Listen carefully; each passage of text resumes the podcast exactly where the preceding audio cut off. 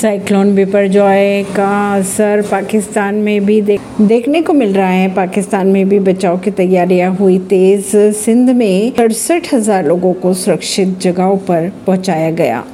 गंभीर रूप ले चुके चक्रवाती तूफ़ान बिपरजॉय को लेकर पाकिस्तान में भी बचाव की तैयारियाँ तेज कर दी गई हैं। सिंध में लगभग छियासठ हज़ार से ज़्यादा लोगों को सुरक्षित स्थान पर पहुँचाया गया।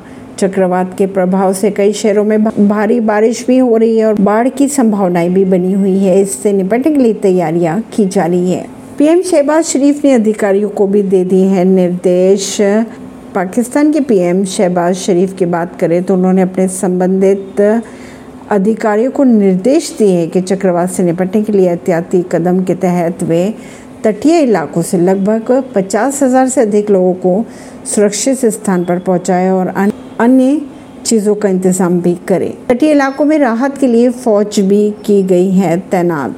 अगर कराची की बात की जाए तो फ़िलहाल कराची पर कोई खतरा नहीं दिखाई दे रहा है।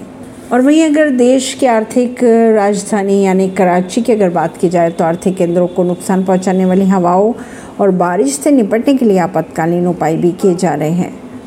ऐसी ही खबरों को जानने के लिए जुड़े रहिए जनता सरिश्ता पॉडकास्ट से, परवीन दिल्ली से।